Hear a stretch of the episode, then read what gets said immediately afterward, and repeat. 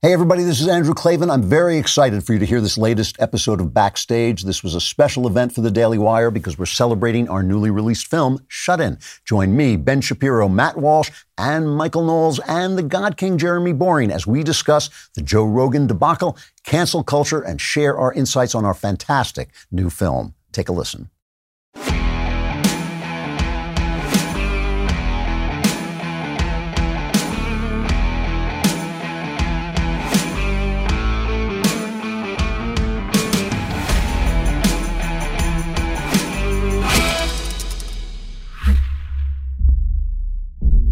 Fake laugh in three, two. oh. oh. I like that Matt can't even fake laugh. Joyless scold. Tonight's show is sponsored by ExpressVPN. Don't like big tech and the government spying on you? Neither do we. Head over to expressvpn.com slash backstage. Joining us tonight, well, you know everybody, Ben, Andrew, Matt, Michael, me, Jeremy, the God King, the lowly, lowly guy who calls himself a God King. For tonight's show, Daily Wire members can ask us questions in the chat box over at dailywire.com, and we will answer them. I mean, we say that every time, we rarely We do, do. but I promise we're going to try. If you haven't heard yet, Daily Wire is fulfilling our promise tonight of bringing entertainment that's actually, you know, entertaining, which is why we're very excited that you're joining us tonight, and we would love for you to join us after the show for the original, uh, for the streaming premiere of our first original production, Shut In. The film is a tale of redemption amid an intense and suspenseful thriller that delivers riveting action without missing a beat. And if you weren't planning on tuning in, I hope you are now. Again, that'll happen right after the show tonight. It's going to be on the Daily Wire channel as well for uh, all of you YouTube subscribers out there. Head over to the Daily Wire YouTube channel after the show. Keep your eye on the countdown at the bottom of the screen. Click the link in the description to join the premiere to make sure you catch the film and a few other sneak peeks of what we've got in store for you throughout the rest of the year.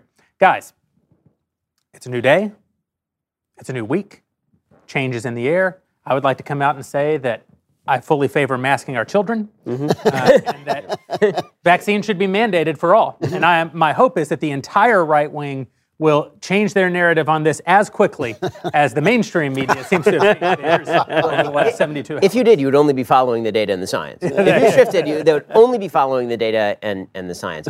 Um, can I just say, I'm, I'm not sure what frustrates me more the fact that they are claiming credit while changing, or the fact that some of them are not even changing. Right? Uh, honestly, like, I'm having a tough time with this. Like so, some of them are like, well, you know, like the CDC. Well, we'll just stick to our guns here. We still have to mask the children. It's very important. And to a certain extent, I have to say, okay, well, at least they're committed to the lie. Like they're just going to stick with this thing all the way through. And then you have the people who have told a new lie. And I think I find the new lie even more despicable because the new lie is that yes, yes, we're releasing our grip upon the throats of the American people, and yes, we're finally allowing some children to unmask. But it's only because we always wanted to, guys. We always wanted to, and now the data have changed, and we've been following the science. And, and honestly, it's because of you guys that it's lasted this long. Because if you had followed the science like us, we wouldn't have had to do it this long. But you know, the- the real Nothing reason- changes like science. That's what I've always the, said. the real reason why they need to get rid of all the masks now is you can't smoke crack with a mask on. So if you want to put the pipe in, you got to take the What I, mask what. I was Hunter saying is we yeah. now have to, to thank the truck fudo movement in Canada. We now have to be nice to Canadians because that, that's obviously one of the things. They're looking at their poll numbers, Yeah. but they're also thinking, those trucks come here, it's not going to be a pretty sight. We're going to have Yeah. supply side problems out the out the wazoo. Truckers And- are officially the only Canadians that I support. That- exactly, but, but they seem to be everybody. By the way, out there, you know. I'm just going to point out here that under no circumstances do I believe that Justin Trudeau is Fidel Castro's son. 100% do not believe. No, of course that not. they're- They, they, they don't look alike. No, Young no, they Fidel don't. Castro and Justin Trudeau. His mom was definitely not in Cuba when she was in Cuba about eight and a half months before. With a certain reputation, with certainly it- didn't have that. Mm-hmm. None of that happened. He's definitely not related to Fidel Castro. And, Right. and all rumors to the contrary are scurrilous So- and so wait, baseless so- and maybe, So wait, and is, he maybe just, is he just channeling Castro? Yeah, I- That's what I I said on Twitter. He's the bastard son of Castro either way. It's it is astonishing to, to Hakeem Jeffries. Did you see this? Oh. Hakeem Jeffries that was going around, uh, the Democratic congressman from New York, who, who is Yes. thought by many to be the heir apparent to Nancy Pelosi, should she you know not be the, the speaker anymore. Uh, and and he actually gave a quote where he said that we can finally unmask and let go of all this because after all, Joe Biden has has won. Joe Biden has achieved victory over COVID, and largely that's because of the American Rescue Plan. Yeah. If it had not been for the American Rescue Plan and Joe Biden's intervention, then we would all still be masking up forever. And all I wanted to do at that moment was reach through the television and commit acts that would get me thrown in jail. Except I'd be in New York, so I'd be okay probably. But, there's no bail. I mean, Cross the difference right Between us, there. though. This, is- this is the part of politics I like, the line and open corruption, where you just if you if you believe this, you, you deserve everything you get. And as for me, it's high comedy. You know, it's high comedy to watch a guy. He basically said he basically said we licked this disease. I mean, this virus has done exactly what every virus that has ever existed on the face of the earth. That is peaks, it goes away. It has nothing to do with anything they've done. Yeah, And- well, I mean, the joke of it is, by their standard, it isn't going away. The actual hospitalization and death rates are higher today than they were when LA re-implemented uh, all of its lockdown I, policies. I sent a shout out to you. I don't know if you saw it on Twitter. I did. I know it hurt you. I did. It, it was, I, I ripped it out of my side, like you know, uh, my kidney. But it I is- did because you were so right about the sh- the shutdown. And Dennis Prager too. He said it was the worst mistake anyone had ever made. I thought, well, World War One. I still think World War One was a little worse. You know? Up there, at least. But Well, what, what, what shows you how, how evil this is? Of of course, we know this is not unrelated to 2022 in the, in the midterm elections. If I could engage in conspiracy theories, but um, when when children started killing themselves in record numbers, like that that was that was not enough. In fact, that was happening for a year. And uh, if you brought that up, I mean, I went and spoke at a at a at a school board meeting here in Nashville, and I brought up this problem of the psychological effects of masks, and that was still at a time when people would would laugh at you for what do you mean psychological effects of masking? And uh, of course, now we can talk about that. But kids were killing themselves at record numbers for a year, and that was not get goods over the Ambassador Bridge. So right. Right, exactly. But there, there is this aspect, the dishonesty, the incompetence, the lies. That's very annoying.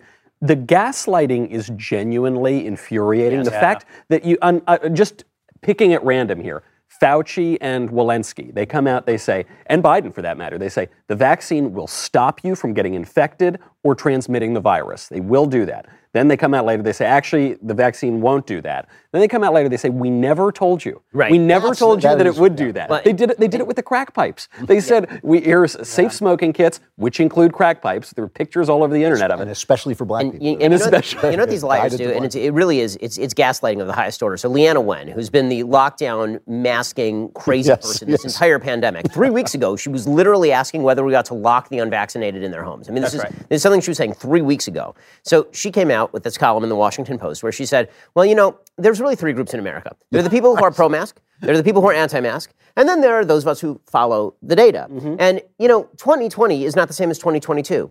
And it's like, well, you know, there was this intervening period between 2020 and 2022. Because I think at the very beginning, nobody knew what to do with this thing. Right at the very beginning, they were saying you got to lock down because we literally didn't know who was going to kill. It could kill kids, it could kill normal, you know, people who are 40, it could kill people who are 70. Then within two months, we knew that it was mainly killing people who are highly vulnerable and or elderly. We knew this within the first six weeks of the disease's course in the United States because we had seen this happen in Italy already. And then that data was clear. And so people started saying, well, maybe we should shield the most vulnerable and allow everybody else to live uh, a freer life. And then there was still some debate over, okay, what if you infect somebody who's old? Then the vaccines hit. And at that point, we were done. Not one piece of data has changed since vaccines became widely available. The vaccines prevent hospitalization and death for the vast, vast, vast majority of people who take them, and they do not prevent transmission. And we have known this for months. And when it comes to Omicron, we have known that these masks do absolutely nothing. And yet, and like again, all of this not just not just with. Omicron. That's the one thing I'll. even even Delta, by the way. We knew that the masks were meaningless from the very, very, very, very, very beginning. We we glommed onto masks, and the government glommed onto masks because they were desperate for any kind of ornamentation, any kind of symbol, symbol, yeah. a symbol that we're fighting back against it. They knew before anyone had ever conceived of COVID. We knew what cloth masks do and don't do. You remember all of the "I wear my mask to protect you, you wear your Yeah, mask yeah, to yeah. protect me." Right. That's if you use the mask precisely, which also no one does. If you've been in a grocery store in the last two and a half years, two years, you know that when someone who is masked sneezes, they remove their mask. of course they do, because it would be disgusting Yeah. to sneeze into your mask and then have, you know, snot in your face. It's also, of course, they do because they don't wear their mask to protect you. At this point, if you are wearing a mask, it's either because of coercion or because you have been or delusion. so yes, delusion that you are so fearful that you do believe that the mask is protecting you from my germs, which is not science. And to me, that's the part that's offensive because watching politicians lie amuses me. That is actually what I Sure, do for yeah, yeah. laughs, you know. But making me lie, I don't like that so much. And I, I really Mm. feel that this has become part of the culture of America. It's like I, I- you know, Matt says a man can't become a woman. I would never say that, of course, but Matt says it. And, you know, it- and it- it's like you get you get penalized for that. You come out and you say, you know, I think this Hunter Biden may be corrupt. They throw you off Twitter. I mean, it is the truth. It literally the truth that is being defined as misinformation. That's right. Any truth they don't like. And if you read their fact checks, many of the fact checks will say, this is accurate, this is accurate, Yeah. this is accurate, this is accurate, Five false. Pinocchio. Well, you know, this, this, is the, this is the biggest. I think the biggest lie of all, like the master lie here, when it comes to this sort of stuff, is that they ban conversations, or they put critical race theory in the schools, or they put gender ide- identity garbage in the schools. They do all this stuff, and then when you call them on it, they say, "We're not doing it. We're not doing it." Yeah. But we should be doing it. And if we are doing it, it's good that it's happening. And they tell these, they, they say these things simultaneously with a straight face. And that's the part that's driving everybody up the wall. Dr. Because that Fauci- is true gaslighting. Simultaneously saying we are not doing X and also we are doing X and it's good that we're doing X. These are mutually exclusive arguments, and they will say these things in the same sentence on all of these topics, on all of them. We're not saying that you should mask forever, but if we were saying you'd mask forever, then that would probably be a good We thing. should also, we we should keep, we we are keep in mind. We should keep in mind too that the government is, yeah, they're, they're not going to shut down COVID, and they realize that. But uh, they've moved on to bigger fish now because now Biden is going to uh, end cancer. He's That's promised that. Yeah. And uh, the transportation secretary is going to stop all traffic deaths Yeah. within the next few years. He's announced that as well. So through, they've- through, through masking.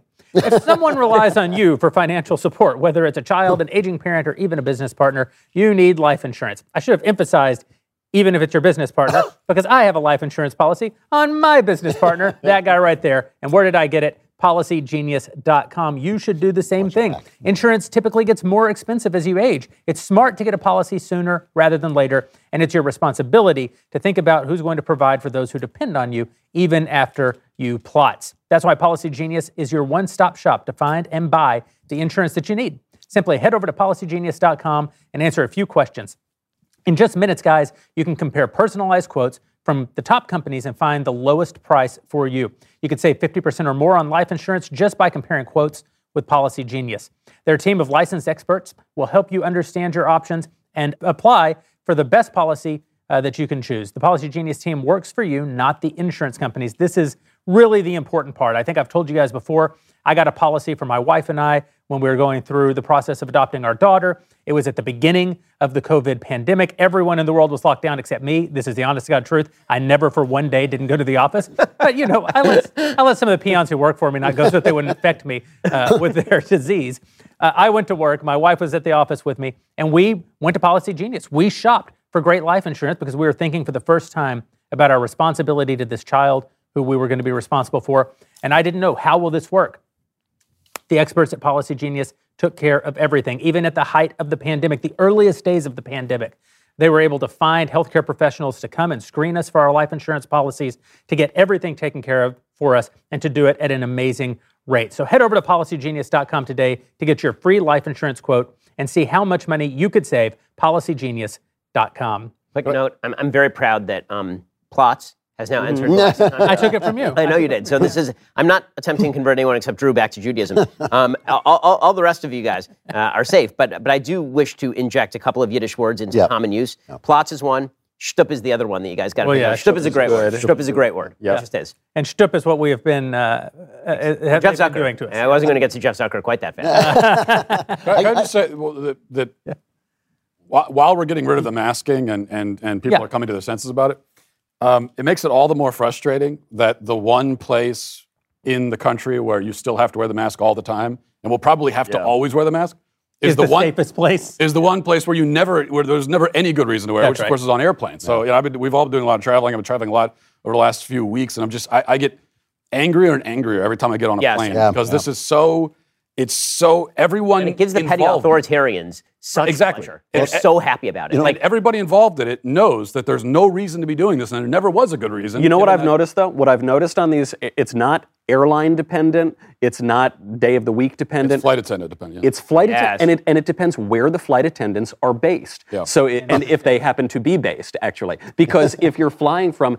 Texas to Tennessee, You're fine. I'm no joke. I went on one. The stewardess was wearing a mesh mask, actual like you know leggings on her I face. did this. Yeah. I, got, I went out and got myself, after I found out that cloth masks specifically, I went out and got myself a really fancy cloth mask. It's kind of gauzy because I think if, I, if they're going to force me to wear a mask, I want them to know it's not going to do a damn thing. if I'm sick, I'm going to I kill actually you. spray COVID on the outside of the mask before I get on the plane. Just Show them. Yeah, it was it was it was only a few weeks ago that I was on a plane and uh, I got yelled at by the flight attendant because I was I was eating without a mask on, which of course how can you do them both at the same time? But she explained to me that no, sir, when you when you when you eat, you need to just lower the mask and have it over your chin, Yeah. and then eat. You can't take it all the way off because the the Oh, I COVID got- fumes can come out of your chin. I, I, guess. I got, I got, I got worse. I, I got, I was eating popcorn on the plane, as I want to do, and the flight attendant came by and she said that I had to mask up between bites.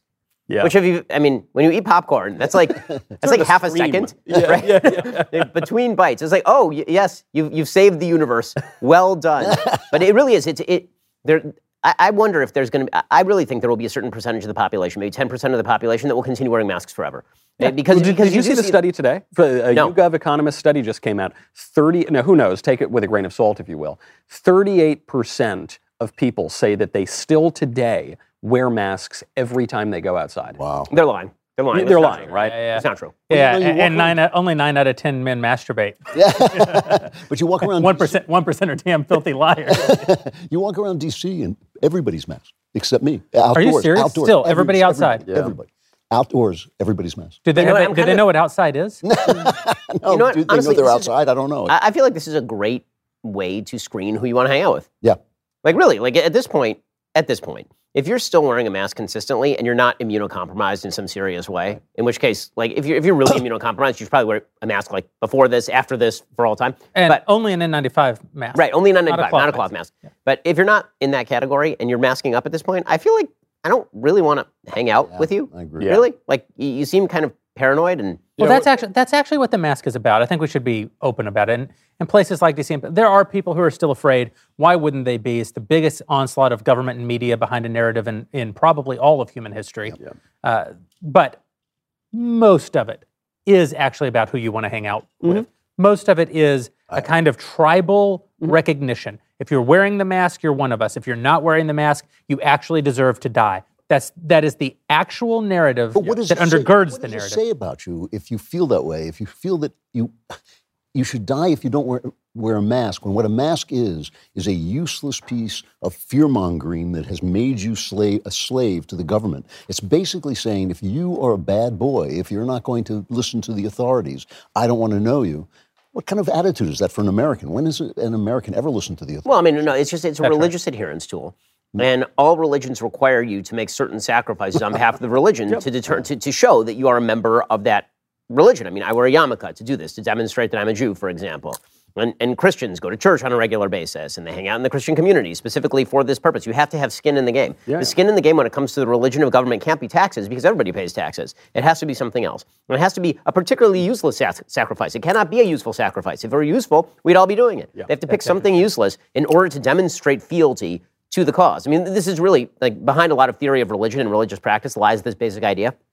And there are certain things that you do and you don't know why you do them, but you do them really because it's a group building exercise. You know, the most popular day of the year in the Catholic Church is Ash Wednesday. More than Christmas, more than Easter. People who never show up to Mass, don't have the sacraments, they show up because you get the ashes on your head and you feel like you're in the club and people are searching for meaning the and outward belonging. display. Yeah. Yeah, I was going to say, Ben, I I don't know where you got the idea that Christians go to church, but that is a, that's a rumor. Misinformation. yeah, the, the most frustrating thing to me with the masking is when we when we hear people say now that we we've learned things about it, and so maybe that will change our approach. There was someone on the View. I think it's the uh, it was supposed to be the conservative woman on the View a few weeks ago said that she's going to continue wearing a mask because of what she's learned about masking, what we've all learned.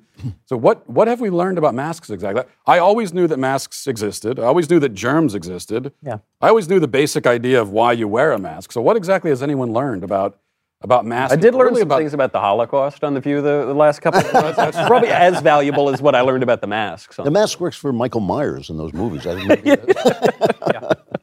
I, I think that you're right. W- The only thing we've learned about the masks that we didn't know is how ineffective they are. Yeah. Probably before COVID, I had not thought about the efficacy of a mask, and I probably would have guessed, no, it's probably pretty useful. uh, in in a respiratory pandemic to wear a cloth mask, and as it turns out, it's not. Yeah. That's the only thing we've learned. It's not. But you literally couldn't say Stop that for a year. drooling into your wounds. You could not literally it you, for a you year. couldn't say it for a year. If you said it, they would ban. I mean, we still have this thing that is now on my show. It's almost every day. If I talk about COVID, because of the big tech overlords and because they have decided what you can and cannot say, there's an actual cut into my show, Yeah. in, in the YouTube version of my show, where I have to say every single day, guys, stop and head on over to dailywire.com and subscribe right now because I'm about to say something true about COVID. And if I say something true about COVID, there's a very good shot that it's going to be taken down. So if you want the full version, you have to go over to Daily You know, Wire. this is what's- this is why they're going after Rogan, right? I mean, this is what they do. This is what's important actually about the crack pipe story. It's why I keep Mm-hmm. coming back to it also because I'm jonesing. But with the crack pipe story, it, what they said on Snopes was here's the claim, here's what's true about the claim, everything. Here's what's false about the claim, absolutely nothing. so we rate this mostly false. And you look at that and you say, how can you do that with a straight face? What's the point of this ridiculous article, Snopes? Here's the point. Snopes is a fact checker partnered with Big Tech. And with that mostly false rating, anytime any of us point out the Biden policy was what it was, we will be censored for that. We will be free beacon, you can share the free beacon link. yeah, They that's right. Facebook stopped you from sharing the free beacon link on an overtly true story. But the, the good news is, but, and they've been doing this all along, right? I mean, you remember the, the other Hunter Biden story, not the crack pipe Biden story, like the other one with the Biden and, and crack pipe. You remember that one from, from right before the election when they were removing all of, of the stories. Well, I mean, one, one of the things that, that has become perfectly apparent from big tech is that this is the end goal. They have created a false fact checking system specifically to ding people they do not like. Yeah. And this is the Rogan story, right? I mean, the, the misinformation stuff about Rogan had nothing to do with misinformation. It has to do with the fact they hate Rogan because Rogan said a couple of years ago during the election that Biden was senile. Ever since then, they've been very angry at him. They're very angry that Rogan hosts people like me or hosts people like Jordan Peterson. That's that's verboten. And so they went after they went after Rogan, and you know, I, it's not going to stop. It's not going to stop. And so this is why. You know, we used to, we here at the Daily Wire, we, we used to have a, a pretty anti-cancel culture view, and we, we still do. But there is one addendum. If you are a participant in the cancel culture, you should be canceled beyond all redemption. So uh, I'm, I'm sorry, I, I didn't quite understand that. What is the exception here? The exception is if you are a member of the mob and you mob other people, And then you and then you and then you sin, and the mob comes after you. 'Cause- I am more than happy to Paraphrase Chesterton. There is a, a thought that cancels thought, and that is the only thought that ought to be canceled. But but this is this is the thing that really bothers me now about cancel culture is we're getting this. You, it's the normal thing that the left does, where they're saying, "Well, right wing, there's right wing cancel culture and there's left wing culture, cancel culture." There is zero right wing cancel culture. Mm-hmm. Cancel culture is an outgrowth of the left strategy of defending the indefensible by calling you names. That's what it is. It's a, it's a strategy. Everything they've ever done has failed. Everything socialists have ever done has failed. And so what they do is they say, "Well, if you don't agree with us, you're racist," and nobody wants to be called. Cancel culture is also cancel culture is also through the the institutions. Right. That's that's how you get canceled. That's right. And that's why and that's also why cancel culture is only on the left because the left owns all the cons- all the institutions. Right. But- and the right, we don't as and much what as they we call would love can- to. And, and what they call cancel culture is like when we say we don't want you to indoctrinate my child into believing that Th- white th- can be that's right. evil. That's and then they'll be like, we'll, we'll pass a law saying don't do that, like they're doing in Florida. And they'll be like, how dare you, sir? This is canceling the teachers. You're violating the teacher's freedom. Well, I, not, I didn't delegate my child to some teacher so the teacher can teach them that boys can be girls and girls can be boys. There's a whole article in the Washington Post about this supposedly don't say gay bill, which is exactly not what this bill is in Florida. It, it- it's amazing. The operative provision of that bill is two paragraphs long. It's very easy to read. It's in plain English. And what the bill basically says is you are not allowed to teach about sexual orientation or gender identity in a non-age appropriate way to five-year- primary school kids, right? Kids kids. K through three. Right. Yeah, K through three. It's not even up until fifth grade. It's, Right. it's By the way, grade. I would back this level on K through 12. I Yeah, would. of course. Yeah, because of because course. uh, because here's my feeling about this. I did not delegate my kids to you at any point 100%. for you to teach this garbage to my children. And so Greg Sargent over at the Washington Post, he writes this entire article. He says, "Well, you know, this this makes teachers very nervous. It makes them feel on edge." And I said on my show, I don't know a group of people in America I want to be more on edge than teachers. I want them to be on edge. I'm delegating to you the most precious asset that is in my control, my children. You should be on edge. You should feel like your job is on the line every time you teach my moment. kids. Yes, I want you to feel any moment that the trapdoor could go out from under you and you could be fed to the alligators. I want you to feel that way. And now that we know that there are a bunch of Marxist, racist wackos, like we should be watching them double time. I have to say, I have to congratulate the left on the "Don't Say Gay" thing. They're so good at this. They instantaneously brand things with this very repeatable name that makes it sound like it's hateful. Well, they have two things going in their favor. One, they use marketing, and we don't use marketing That's on right. on the right. Uh, the 1619 project. That I guarantee you, a marketing uh, a, a marketing agency came up with Ogilvy that. or something. Yeah, exactly. uh, don't say gay. They're, and then the other thing is that they're so good because they control all the institutions. At in less than a day, they can ensure that whatever they they've created in their marketing agency is ubiquitous. Yeah. Right. And so it we're on the right, we end up being victims of it. So we we in the same way that atheists have to affirm God every time they say what they are, because the word contains theist right in it, right? Um, on the right, we almost exclusively talk about these issues while affirming the the broad structures of the left's created narrative. We, we all say COVID. We all say COVID instead of the Chinese virus. well, and worse than that, Right. we say tested positive when we get it. Yeah, I know. Oh, I'm uh, I'm not COVID feeling well. What positive. happened? Uh, tested positive. Really, for tested positive is a reference to AIDS Yeah. at a time when AIDS was a death sentence. yeah, yeah. Interesting. Why do we use the term tested Yeah. positive? And why do we test ourselves if we have And, flu? why, but, and, and, and I'll, I'll go one step further. Even on things you you brought up Joe Rogan, and you brought up the the misinformation stuff. m- All of their objections or no objections. Yeah. That story was something like 270 si- uh, uh, medical professionals Yeah, yeah. uh, signed letter condemning Right. Joe Rogan, and we all reported on it. And they keep repeating it too. And we keep saying, well, that's like 0.00001 percent of medical professionals in the country. It was also dentists. And when they we were- talk they were about it, when we- and nobodies, there were nobodies. Yeah. A, a more proper headline would have been statistically no medical professionals signed letter condemning Joe Rogan. Yes, yes, But we, but we grant them all these privacy. And we're also uh, always about about three or four decades behind um, Yeah. behind the left, and that's and that's so we talk about gender ideology or what's going on in the schools. Well, this what this is all a direct outgrowth of compre- of what they used to call comprehensive sex education, which has been in the school system since like the 50s and 60s. And uh, there's always been people, some people on the right who, who've criticized cr- comprehensive sex education, but for a long time, up until recently, that you were considered kind of like a, a Puritan, a, a prudish. But this, the moment that we granted to the government education system, This is right. the, the right to talk to our kids, not about the biology of sex, but about the about their own ideas of The morality the, the morality of sex. The, the moment we we we uh, gave that, we ceded that ground to the government, then all of this stuff was going to follow behind. Because what ever since comprehensive sex education came along, what what we are doing now is that government employees are the teachers. They're talking to kids about not just the birds and the bees. This is how hu- babies are made, but this is the right time to have sex. You know, th- th- these are the attitudes you should have about sex. Wh- Why would you ever want a government employee to talk to your kid about? You know, in the, to, to that point, right now the move is to uh, justify and normalize uh, adult child sex. Yeah. And, and we're not taking it seriously and we don't see it coming, but it's obviously coming. It's their next move and it's like, it's what they're pushing. And this time, you know, this time the guy gets thrown out of school. This time the guy gets fired. Next time he won't get fired. Next time it'll be like suddenly a, an editorial in the New York Times. You know, well, man child, uh, you know, the draw, the appeal is not. Well, Well, they'll start, the, the, no, they'll set the predicate. So they, they, what, what they'll set the predicate for is they will say children have, they won't call them children.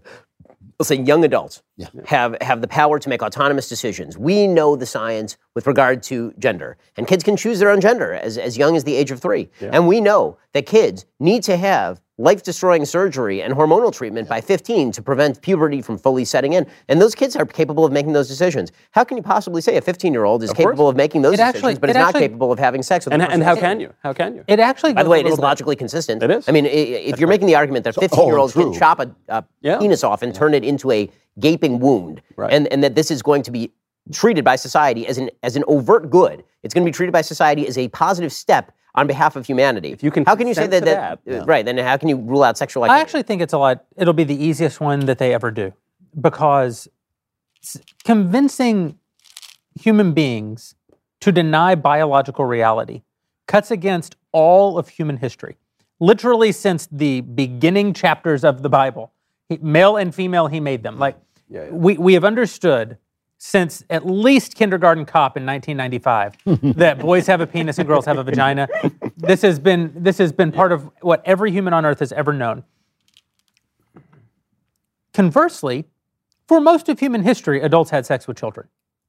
I'm, I'm not suggesting it's a young adult. young adults. I'm not suggesting it's a moral good, Yeah. but I am suggesting that like the the age of the age of sexual maturity used to probably be about 13, 14 years old Yeah, yeah. in almost every society on earth. And those 13 and 14 year olds didn't have sex with other 13, 14 year olds. They had sex with adults. 30-year-olds, right, That's yeah, right. yeah, right. Uh, and so this will be, e- it seems outrageous to us. You say we're not even talking about it, it seems so far fetched.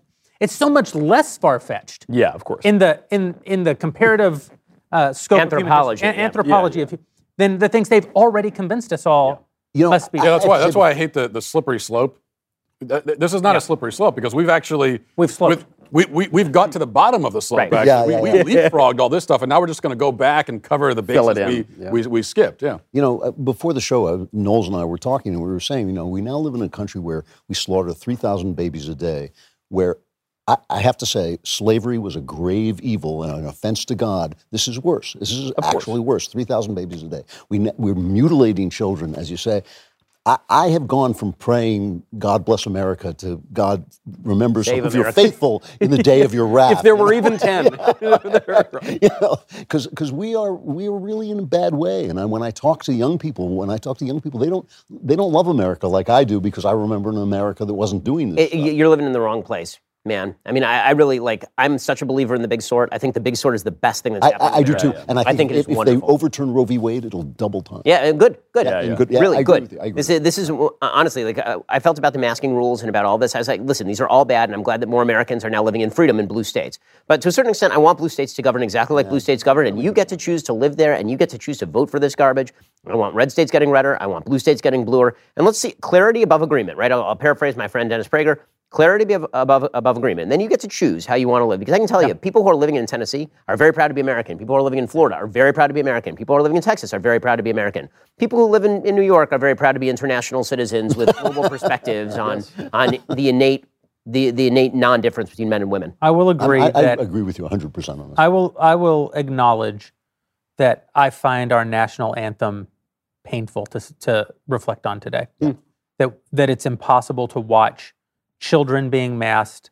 Uh, it's impossible to watch uh, people being driven into poverty and and despair and government dependency by their jobs being not only shut down, but all the wealth being uh, redistributed to a very small handful of corporations at the government's express doing, not With no because- loyalty not- to the nation. Well, not, and not because of they won in some sort of competitive market environment, but because the government forced it to then sing the land of the free. Even, even freaking uh, uh, Tom Hanks can't, with a straight face today, say it's the land of the Well, he doesn't say the land which of is why he says it's the land of the, the free. land of the brave. They took out the free because they couldn't say it. Yeah. Here's a question for Ben: Why didn't our founders give us a process for kicking states out of the union? uh, it, it never really occurred to them that states would have to be kicked out of the union. What, what the federal government is allowed to do is intervene if certain things are prohibited by the state. So, for example, the federal constitution does require that it, the federal government has to guarantee to the states a Republican form of government. Yeah. So, for example, if there's certain basic rights that, that end up being violated to the extent that there is no Republican form of government in the states, then the federal government does have the ability to intervene. But those were very, very narrow powers. And actually, the federal government, you know, this this was the battle during the Civil War, and it, it's which is really separatable into sort of two things. One is, does the federal government have the power to intervene when it comes to things like stopping slavery? And one is, does the federal government have the power to intervene over a vast panoply of issues that don't include slavery? Uh, and and you know these are these are very open questions. You can say on a moral level, the federal government had the power to intervene to stop slavery, and it was the right thing to stop slavery. Uh, and you can also say that as a constitutional question, it was quite open as to there were full-scale constitutional debates from basically inception until the Civil War about what exactly were the powers of the federal government if the states felt that they were going to go a different direction than the federal government. Was the power to secede present in the Constitution? Was a debate that encompassed everybody up to the former Vice President of the United States, John C. Calhoun. Hmm. Try and you can read the dissent in our Supreme Court case about the OSHA mandate and see that three of the nine justices currently on the court actually believe that the constraint on the federal government is only what they think is best. Yep. If they think it's best, they should be able to do it. Daily Wire members, the chat box is still open. You can submit your questions at dailywire.com. And coming up in just a short amount of time here, we're going to be bringing you the premiere of our original movie, Shut In. The world premiere will be streaming right after this episode, so you'll want to click on the link at the top of the description after our show to join the premiere. Uh, I have absolutely no idea what this means in the teleprompter, but oh, it's the Helix ad read. Well, I should definitely talk about Helix. You need, to, you need to get more sleep. is I'm Gonna you, yeah, well, I'm going to tell you the problem with Helix Sleep. Uh, I'm going to tell you the problem with our advertiser. They told me it says riff on Helix Sleep and on how everybody on the show has a Helix mattress.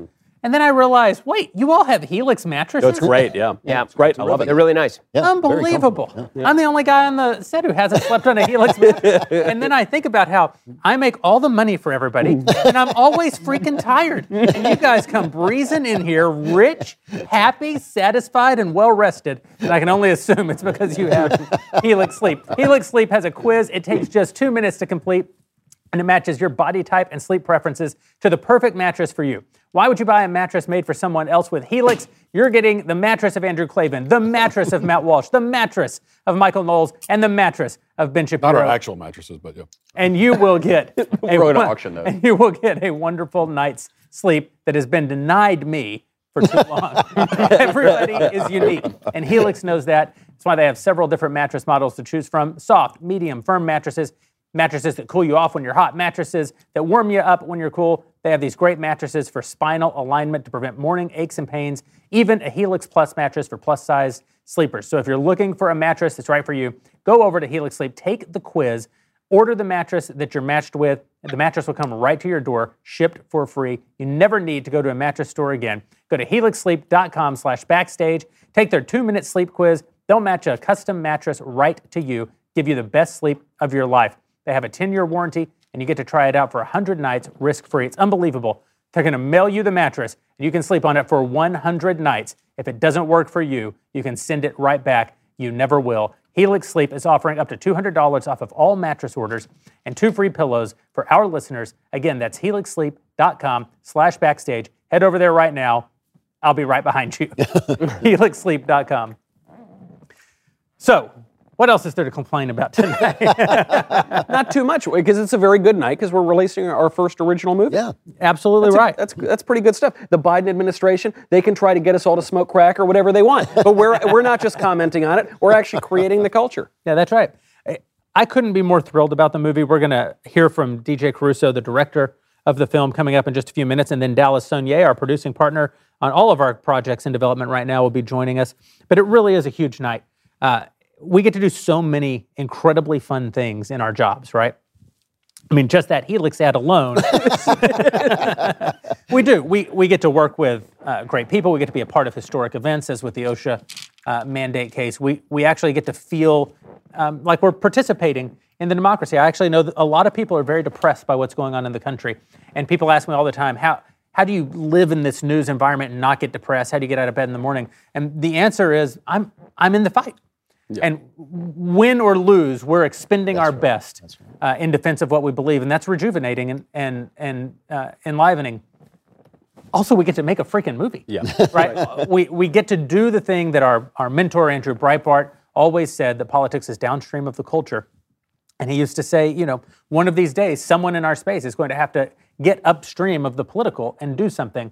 And because of our DailyWire.com members, uh, we've been put in a place where we get to do get to do it. You it really is a dream come It's true. funny. I see. I see conservatives on social media sometimes ragging on us. You know, like for, for making movies and, and things. And I just think, like, no, you're missing the whole point. I mean, this is this is celebration time. This is the right. best. They're this is one of the addicted to losing. films. So some conservatives love. I think they they're so used to losing that they I agree. they, they cling on to it. They've it. gotten used to it. Yeah, I agree. One of the things that was important to Ben and I at the onset was to make movies that people want to see hmm. instead of movies that people want to want to see. And it, it occurred to me recently that art is the only place where conservatives don't believe in meritocracy. Yeah. Like we we our entire worldview is premised on work hard, excel, do better, and rise.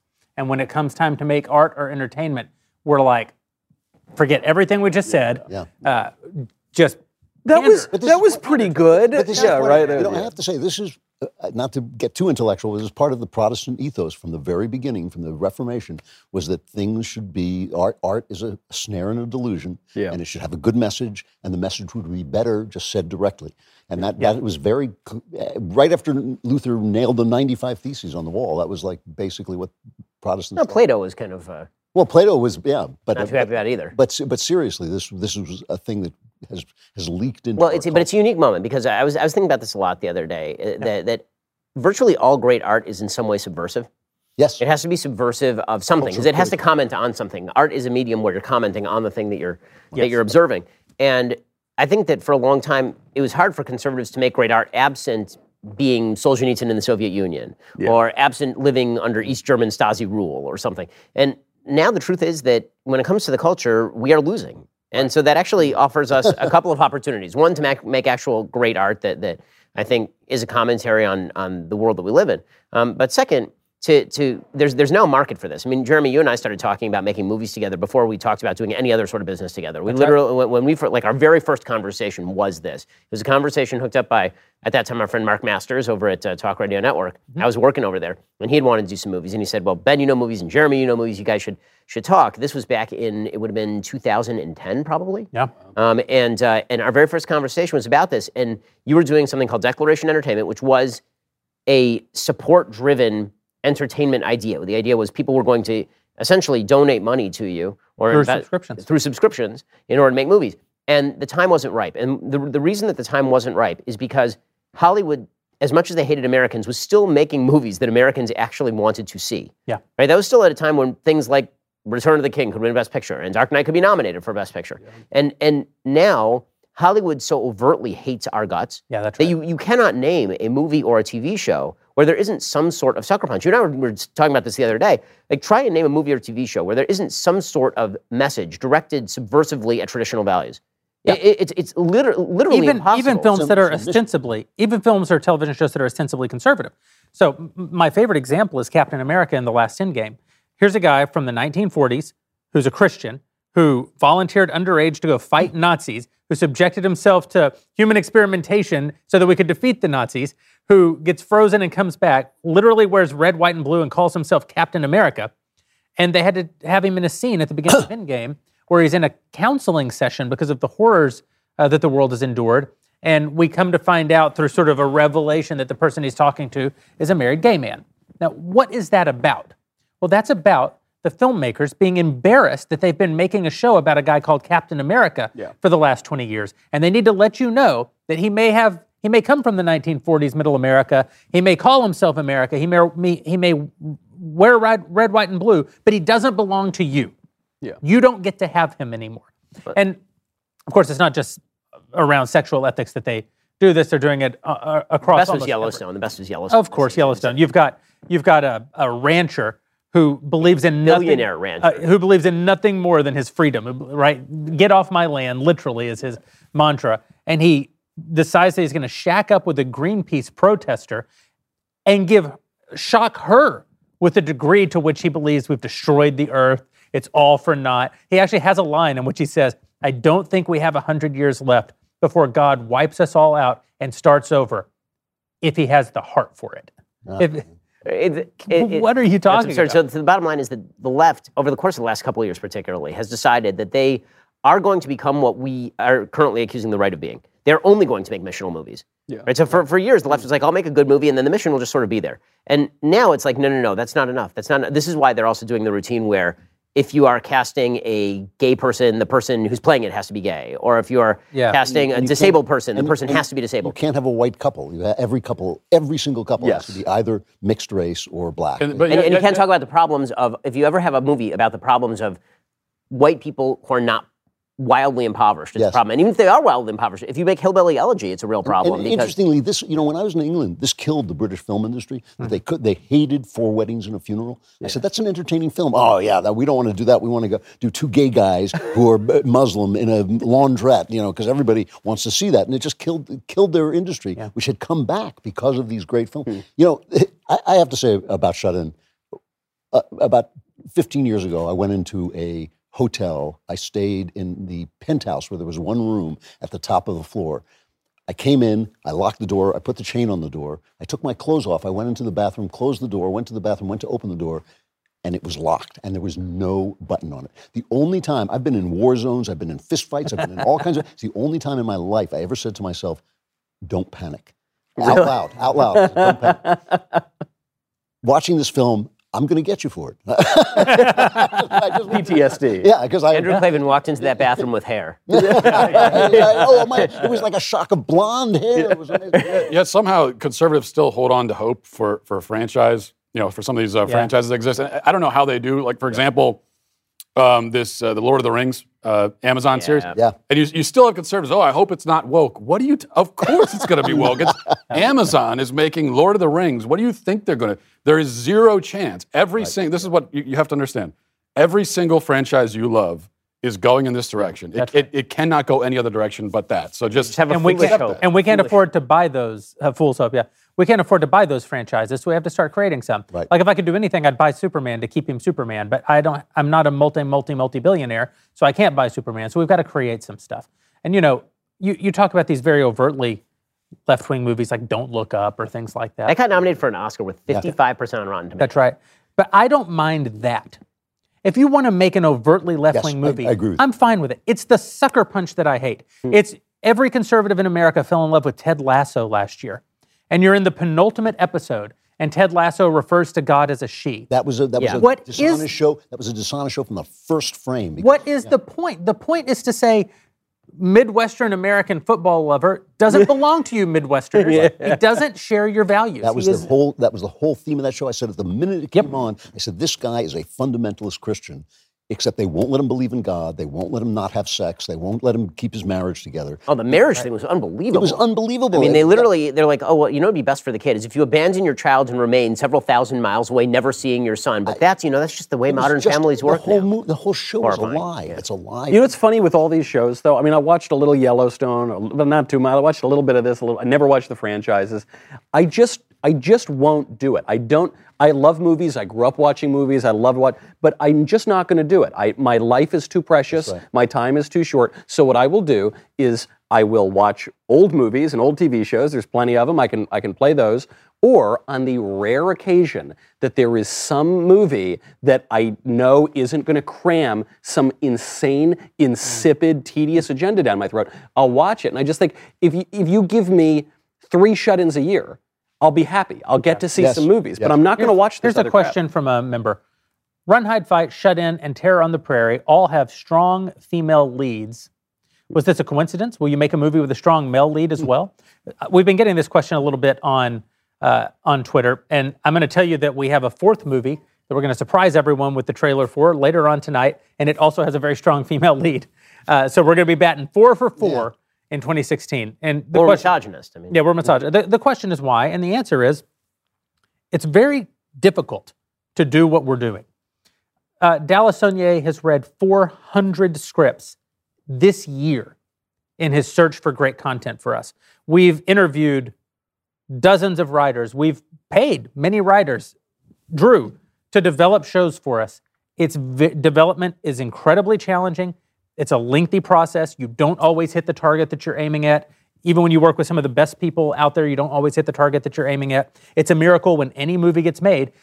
Our, our goal over time is to grow up our own, our whole own industry, not to be dependent on Hollywood really much at all, you know, because obviously they don't, they don't like us over there.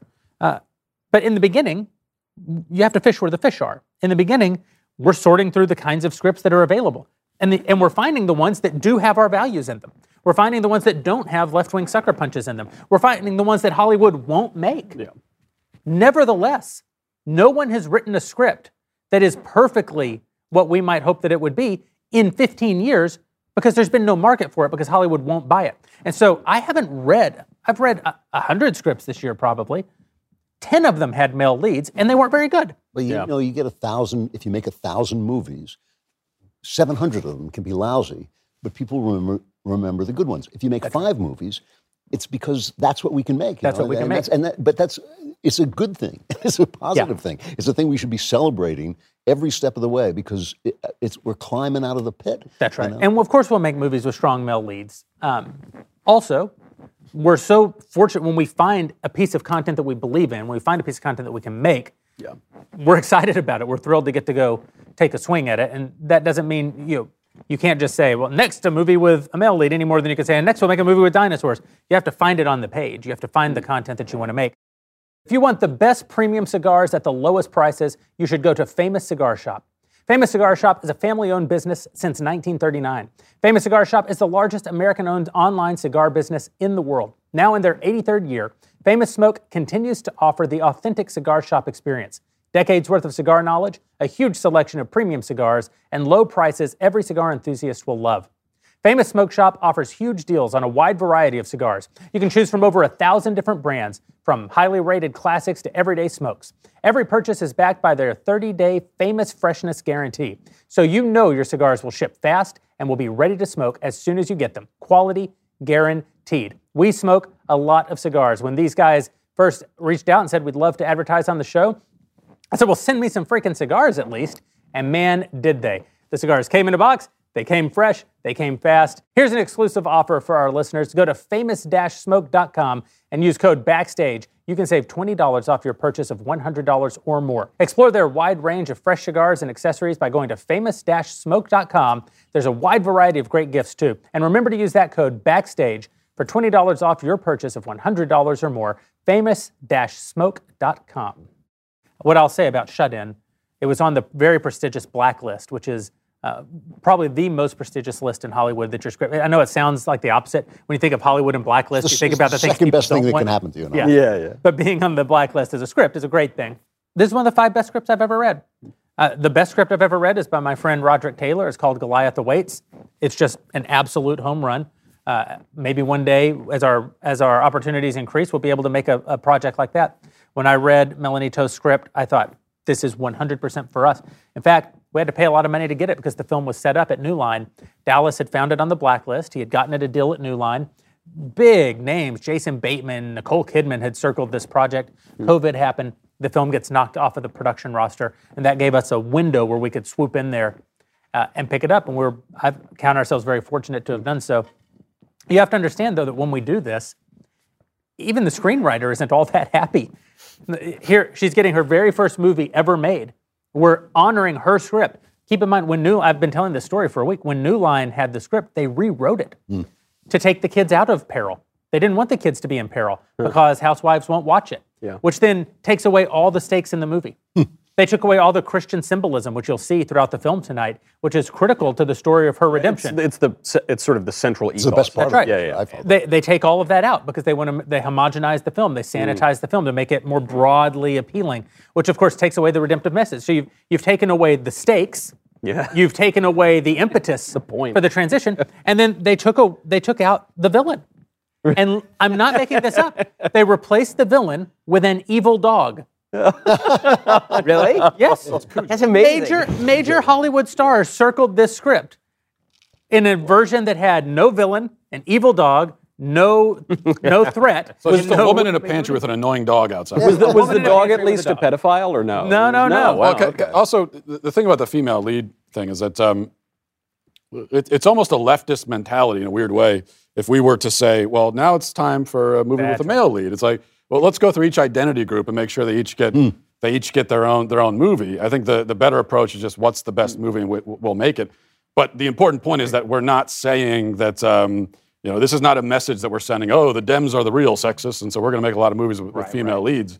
I don't think that's the point at all. And the thing I another thing I like about this movie is that is that there is it is a redemptive story. That's another thing that's missing Yeah. in most Hollywood movies is a story of real redemption, and especially in cancel culture, graceless society where there's That's no right. Forgiveness. To have a, a story where there's actual redemption, and that's the that is in fact the story itself. I think is really important. That's what I liked about it. Hmm. Yeah, I couldn't agree more. There's something else also, which is that we on the right, we tend to focus in a lot on the fact that masculinity is under attack because it's 100% under attack. I mean, the left has pretty much attempted to turn men into, I mean, literally in, in many cases into into women, right? I mean, the, Yeah, but, yeah, right. but the other thing they've done is they've turned women into men. Right? The, the, the idea from the left is that women, the, your strong female character is a is a bare knuckles brawling woman who can knock a man through a wall and all this kind of stuff. Yeah. That's not what this and, movie is. and don't need no man. Right, exactly. That's not what this movie is oh. at all. I mean, by the way, if, if, if Hollywood had actually produced a film like this without the without the haunted dog and such, uh, well, the, the, the movie would be 35 seconds long because it, she would get trapped in the pantry and then she'd bust out her female superpowers, her kick-ass girl power. She would bust down the door and she would have beat everybody up. Right? That, that's Yeah, that's, that's not right. what this film is. Yeah, women are more under attack than men in our culture. I agree. It's just I it's think just that- I not as overt. Well, I because think their, their attacking men- superpower is they're attacking removed. men to protect to in order Yep. to get to women. Really, Yeah, that's right. Men and I, I, I observed recently, according to the left, men and women are exactly the same, except that women are much, much better. That's basically the new mantra. But, but, but much better being men. much better at Okay, being so it's not that men and women are the same, and m- women are much, much better at being women. it's men and women are the same, and women are better at being men. And what because the, the superpower that women have is the one thing that they are hell bent on removing, which is childbearing, child rearing, marriage, nurturing. You know, all the things that evolutionary biology actually focuses and, in. and all the things that, that matter. You know, the things that Yes. actually and ultimately, that's what Shut In is about, right? Shut In is a story about a mom, Yeah. a not very good mom, Yeah. a mom who thinks that she's a victim of circumstance when in fact she's the victim of all of her own horrible choices. And you open the film, she's not very sympathetic. She is thrust into a position of raising her kids. She didn't choose to be in a position to have to raise these kids. Uh, she had her grandmother raising the kids, and her grandmother died. And now she's stuck with these kids that she, by her own admission, didn't want and isn't ready for. And because of the trauma that she suffers, like, like Christ learned faith from what he suffered. Right? We, we, are, we are almost all of us redeemed by suffering. And through her suffering, she becomes a mother. That's the thing that Hollywood doesn't want you to see. That's the reason that they have to change a movie like this before they can think about making it. They don't want you to see that the, the high aspiration of this woman, the high accomplishment of this woman, the thing that actually does redeem her, is that she becomes a mother that in that way, yes, it's an action film. Yes, it requires the suspension of disbelief. Uh, yes, because it's actiony, she gets involved in some action. Ultimately, though, what it's all in service of, from a storytelling point of view, is the elevation of motherhood. Yep. And to, to me, that's why when I read the script, that it, it- it's in, it's a great script. it's it's terrific writing, uh, but also just that particular theme. I thought if we don't make this, I actually don't think a film like that gets like this gets made. We're going to be bringing the movie to you in just a short time. Remember, we're going to break the feed. But if you're on Daily Wire's YouTube page, as soon as we finish, you'll be able to click on the link in the description. It will take you to uh, the new feed where uh, the countdown clock will be playing, and, and you'll be able to tune in. We're also going to roll out trailers for uh, the first look teaser trailer of our new film with Gina Carano, Terror on the Prairie, and a new little something something uh, that we're going to be bringing to you one month from today, and we couldn't be more excited uh, to show it to you. The trailer for that will also be playing. But for right now, I'd love it if you'd take a look at the trailer for tonight's feature film, Shut In. Lainey, where have you been? Jessica. I can smell the weakness from here. You had your way. No, stop! Let me out, please. Now you must pay. Don't you touch my kids. Your kids. daughter, she's very pretty. I'm scared. That's our trailer for Shut In, and it's coming your way in just a short time at 8 o'clock right here at Daily Wire. We couldn't be more excited. And we're joined right now by our producing partner and good friend, Dallas Sonnier, who produced the film. Thanks for having me. Yeah, welcome back. we let you out of the pantry just for this. Yes, we were in there for two weeks straight, and prior to that, in, a, in the in the very old house. So it was it was nice to finish the movie and be able to uh, not be so compact. But yeah, we built the set on a soundstage here in Nashville. Yeah. Unbelievable, and, and we're so thrilled to be able to share the movie with everybody. You've been involved in this project really since it appeared on the blacklist. Tell, you know, most of our uh, Daily Wire members probably don't know much about the blacklist. Explain Right. to us how that whole thing works. The blacklist is a good thing Yeah. uh, now, uh, run by a guy named Franklin Leonard, who I've known for over a decade. And it's the best unproduced scripts every year. But then they expanded and they started to allow young unproduced writers to submit their scripts for coverage so they could reach uh, rep, you know, representatives, producers, financiers, things like that. So they send out this, this email every, every week of the best scripts that week that they read. And I deleted every single week. One time, I didn't have a lunch, I didn't have an afternoon full of meetings. I got the email, and right there on top, it says shut in in the vein of Panic Room and A Quiet Place. So I read it, and right there on the cover page is the screenwriter's phone number. And I called it, and she answered. And about 24 hours later, I had the script under option. wow. Was going to just make it in my system and Yeah, the- very the low, way you do. very low budget. Uh, uh, but um, but but I said before you do that, why don't we just take a shot getting you an agent, right? Yeah. Getting you in front of the right pe- people in Hollywood. Let's let's try it. And I sent it out, and it just caught fire, right? CAA, UTA, all these different agencies coming after it. Um, and then uh, the studios started to read it. Another producer started to read it. Yeah. And so all of a sudden, I found, you know, UTA signs Melanie, a big producer signs the script and takes it into New Line with me attached and her attached, and it sells in a bidding war with Sony. And then everything went to hell and back from there. Yeah. Uh, it was just it was the craziest thing. You know, I, I decided to take sort of a mercenary approach to it, let it happen, right? As long as she, you know, was willing to do the work. And so it just went through this draft and that draft, and it was such a mess, right? We call it development hell. And I just would call her and say, This is just so bad. The second New Line lets this go, we're going to make the original script. And that's what happened. Yeah. In fact, they didn't let it go. I took it away from them. and uh, Jeremy and Ben read it in an afternoon. They had an evening, but they only took an afternoon. And we emotionally greenlit it on the phone together one day. And, you know, 30 days later, we were in Nashville prepping, and 60 days later, we were shooting. Wow. I mean, it couldn't have happened faster. Oh, it was awesome. Yeah. And I'm sorry, we had some technical difficulties. I guess DJ isn't going to be able to join us, but DJ did such an amazing job on this movie. I mean, and a real trooper at an impossible time. Uh, DJ, uh, a very well known director, huge hits, basically helped create the career of Shia LaBeouf. And at the time that he came out and did this movie, he had another film that was still in post production, which is Redeeming Love, based on uh, a really beloved Christian novel, um, a, a difficult, challenging Christian novel, but a beloved Christian novel. And DJ is one of the only guys now in Hollywood who, in this month, is rolling out two two feature films. You know, which the the amount of work that that guy had to put in. It- it- he, he was he was finishing the sound mix and driving to his other premiere. Wow. On our movie and then to the next. So yeah, DJ was so great. We sought him out. Yeah. We knew he was a Christian.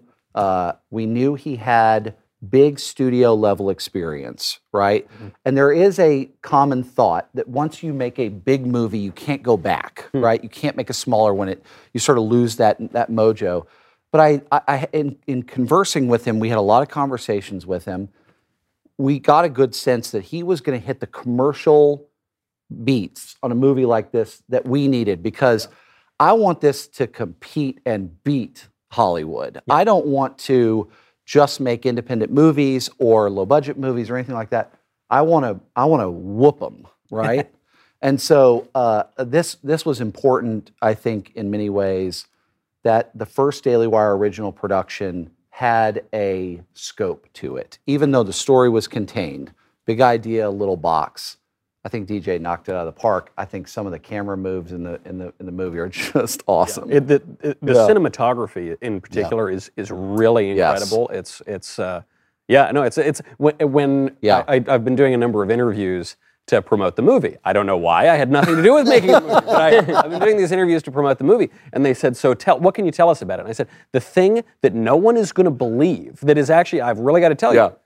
Is that it's a real movie? It's like an mm-hmm. actual movie. Yeah. you you know. It's not a the Daily Wire made a movie movie. Bingo. That- yeah. It's a movie What, movie. what- what is the release strategy here? Just, just so I understand it. What, how are we trying to reach people Yeah. with this film? Well, the reason we're premiering the movie tonight on YouTube for free as a live stream, and what that means is the movie will play the second it's over. It's gone from YouTube forever. gone, okay. So even if you were to join 15 minutes late, you're only going to get the last right because one minute and 40 or one hour and 40 minutes Yeah. in, gone forever behind the Daily Wire uh, paywall. After that, why? Well, the reason it goes behind the Daily Wire paywall is because we we're trying to build the golden goose if conservatives really want to compete in the media uh, in a major way, we have to own production, marketing, and distribution.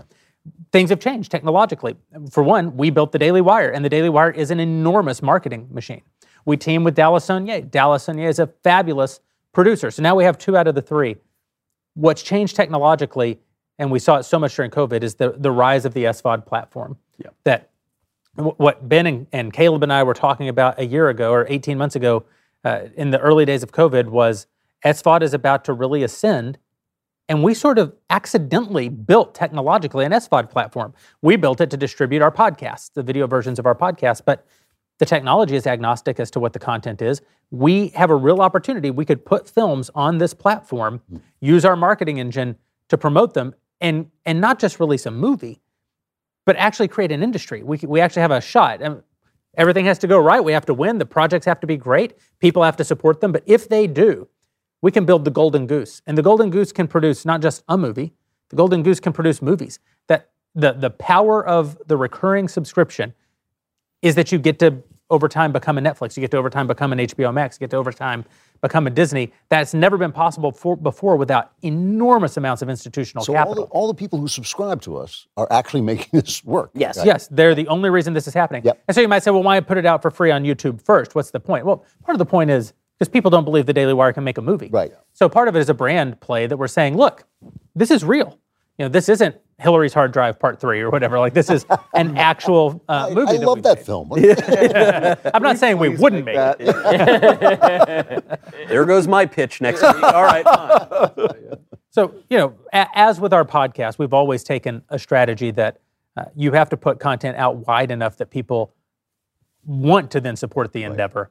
You know, I- I think that for us, sometimes we fall into the trap of thinking that there's a distinction between mission and value. But what I've come to learn throughout this business in particular is that the mission is part of the value. Mm-hmm. That, that the reason dailywire.com members become dailywire.com members, yes, they want the value of the content that we offer, but they really want the value of the mission itself. They want to be a part of punching back. They want to be a part of the fight. They want to be a part of saying Well, to the political left, no, and they want to be part of saying now to the cultural left, no. Welcome to the party, pal. I think that's great. Yeah. Yeah. Well, that, that was the original thesis that Jeremy and I were talking about a decade ago, and it just took the technology to, to develop and the left to move into crazy domains where they don't even make any good movies Well, anymore. that, that's the, the the market opportunity. The market opportunity real- is the biggest thing. Honestly, we turned to each other in the middle of the riots last year and we said, right now, if we just bought up shows about cops, Yeah. Yeah. Just we would make we would make a fortune because Hollywood literally will not make a movie in which the cops are just the good guys without some sort of self-flagellating speech about the internalized racism of the police and how they had to get beyond it and how the police used to be homophobic but now they're super tolerant and have Like they diversity, actually, equity, and they inclusion actually course. brought Brooklyn Nine-Nine back out of cancellation Just to to- do a season to apologize for Brooklyn Nine-Nine's existence. That's exactly right. That's exactly right. So, I mean, Dallas, you've worked obviously inside the Hollywood machine. Now you're working well outside the Hollywood machine. What, what, what's the difference? Well, uh, you know, keep in mind, I made a cop movie with Mel Yep. Gibson called "Dragged Across Concrete." Very not politically Oh, yeah. correct. Yes. Oh, it was a good movie. Yeah. I mean that. Uh, you know, uh, it was it was interesting. Uh, right when we announced the movie, I got a phone call from Color of Change, right, and they put me through a Maoist struggle session of just, you know, how dare you cast him and how dare you make this. And it was just, it was awesome. I mean, I really enjoyed it. I, I- I so enjoyed the conversation. And they really had never run into uh, a, a buzzsaw before who told them, absolutely not, I'm not changing a word. I even sent them the script. They never wrote me back, They never called me back. Uh, That's- That's just impolite. Though. yeah. So so I uh, you know it's like all the 16 years I was in LA and the seven years uh, since making movies with Jason Sudeikis and Guy Pearce and Thomas Jane and Mel and Vince Vaughn and Kurt Russell and all these fa- fantastic actress uh, actors. I am bringing all of that, all those relationships in the agency world, all of my sort of understanding of how productions are made, but also an incredible chip on my shoulder. and and and and when I talked to the two of you, you and I meeting originally, and you and I doing the deal for Run Hide Fight originally, I knew I had my tribe. I knew I had my team. And so now I'm evangelizing this to all the filmmakers out there. And I want to build this bigger. I don't want to be the only producer because I can't be on that many sets at the same time. Yeah. So there's an opportunity of a lifetime hmm. for a guy like me, but also I'm just so happy to have this opportunity and have these relationships with you guys. It, Hollywood is in the rearview mirror so far for me, I don't even remember. By the way, I think one of, one of the cool things is that you know some, some of the people that we're working with, we know these people are just going to be blockbuster stars, Sure. and there is this Oh, yeah. stigma that attaches to working with you know a conservative outlet Yeah. like the Daily Wire, but that stigma is just it's not true. Correct. It's not real. Okay? Isabel May was the star of Run Hide Fight. She's now the star of 1883. And how do you think Taylor Taylor Sheridan found her? It wasn't from Kate and Alexa on Netflix, right? It was from Run Hide Fight. And you know, look, they they then go out there and poke at us a little bit by saying introducing Isabel May on the 1883, 1883, trailers. And you know, I spend a few minutes uh, calling her manager and you know giving him my piece. But but the truth is is that uh, you're right. Like Is- Isabel May now Rainey Qualley. I mean, she's going to explode Yeah. off of this, uh, and so on and so forth. And you look at you know It's know also worth noting that I don't know the politics of either of those two actresses. You know, we're uh, we're doing we did a deal recently for the film that we're going to be introducing people to.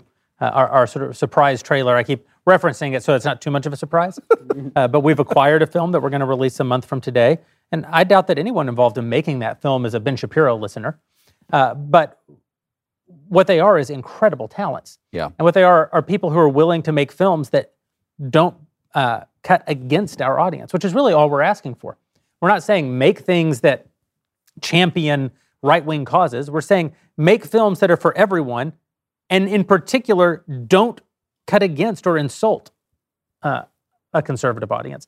Even that is, you know, unheard of in Hollywood And, right and now. what you said before about assaulting Captain America, taking away things right. that are naturally, and not right wing, but just um, you know old fashioned traditionalist and American. That's right. That that is their mission, and and so just not doing that is actually. Do you think that there in Hollywood there's a core of people who want to make real movies that don't have all the woke stuff, but they just don't have That's a good question. they don't have the the mechanism to do it? Is that does that I'll- exist? I'll go a step further. There are people that call me, it's starting to become daily, right?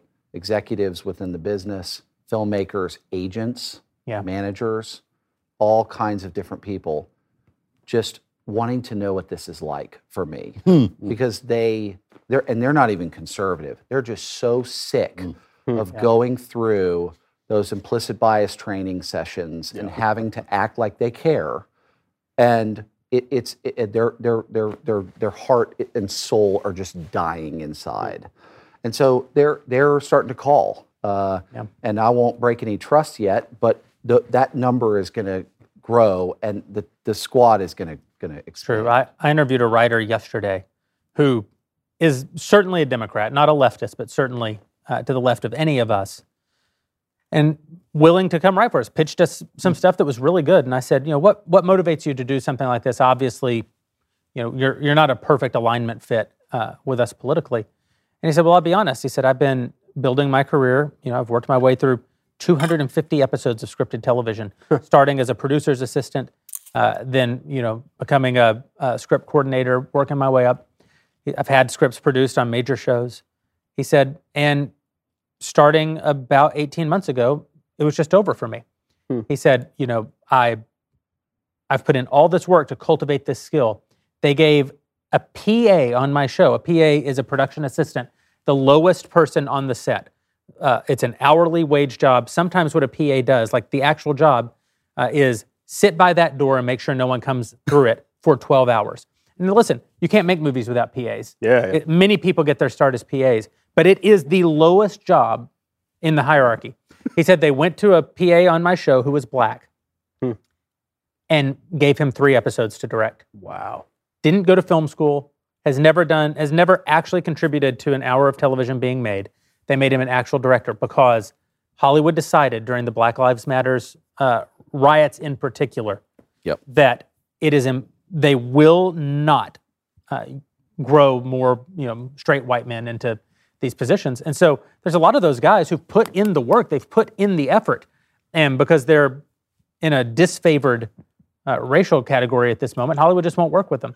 And it's it's horrible for everyone involved. If you're that pa that's actually horrible it seems like your dreams just came true but what a terrible thing to one day know that your merit even if you have merit i mean that pa may be the greatest filmmaker who ever lived if he got to put in the work and grow.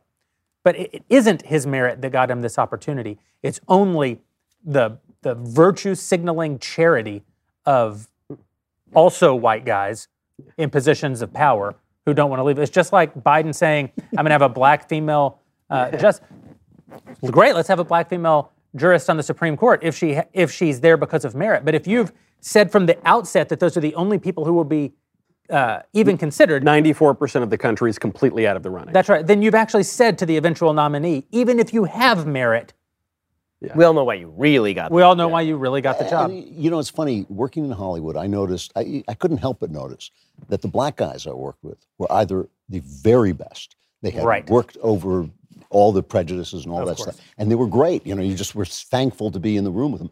Or they sucked because they had been hired because of the color of their skin, which is degrading to everybody. It's just it's just degrading. And now I know people who are having black writers attached and giving credit, and black, black producers attached and b- giving credit on screen who aren't doing anything. Yeah. And if that's not degrading to a person, I don't know what is. I mean, That's our show for tonight. If you're watching this on YouTube, click the link below to get redirected to the world premiere of Shut In. If you happen to be watching on the Daily Wire, Roku, or Apple TV apps, or at dailywire.com, don't go anywhere. The film is about to begin. If you're listening to this on podcast right now, well, you already missed it because it comes out as a podcast tomorrow. But for a limited time, all of you can get 30% off with code SHUTIN to stream the movie and unlock our full content library. That's 30% off using promo code SHUTIN. That's only for this weekend. Thank you for tuning in. Now go grab your popcorn and settle in for the world premiere of Shut In.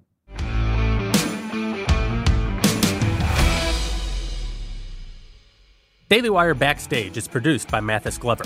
Executive producer is me, Jeremy Boring. Our technical director is Austin Stevens. Our production manager is Pavel Wadowski. Studio and equipment management is by Patrick Kennedy. And broadcast engineering is by Mark Herman. Editing is by Jim Nickel. Audio is mixed by Mike Coromina. And our audio assistant is Israel McFarland. Playback is operated by McKenna Waters. Daily Wire Backstage is a Daily Wire production.